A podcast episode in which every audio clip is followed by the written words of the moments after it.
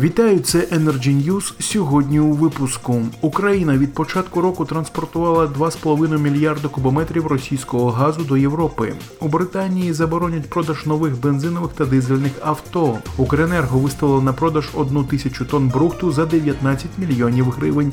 Про це далі більш докладніше. Україна від початку року транспортувала 2,5 мільярда кубометрів російського газу до Європи. За січень 2020 року обсяги транзиту російського газу до Євросоюзу та Молдови через газотранспортну систему України склали 2,5 мільярда кубометрів. Про це повідомив голова оператора газотранспортної системи України Сергій Макогон. Він констатував, що російський Газпром заплатив Україні за транзит у більше ніж вдвічі більшого обсягу газу, аніж фізично прокачав до Європи. Наразі оплачені потужності транзиту російського газу до Європи використовуються лише на 46%. У Великобританії заборонять продаж нових бензинових та дизельних транспортних засобів з 2035 року.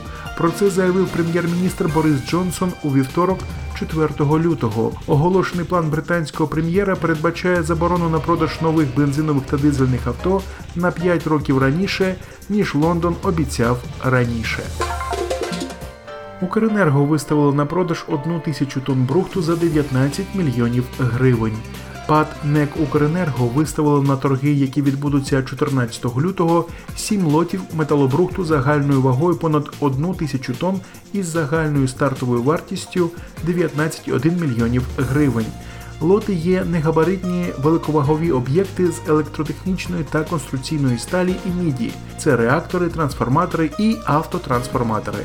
Також предмети торгів містять в невеликій кількості алюміній, латунь, мідні деталі з вмістом дорогоцінних металів. Об'єкти торгів територіально знаходяться в Сумській, Донецькій, Полтавській та Львівській областях. Це були Energy News. Приєднуйтесь до телеграм-каналу Energy Club або слідкуйте за новинами на сайті Energy Club. Пряма комунікація енергії.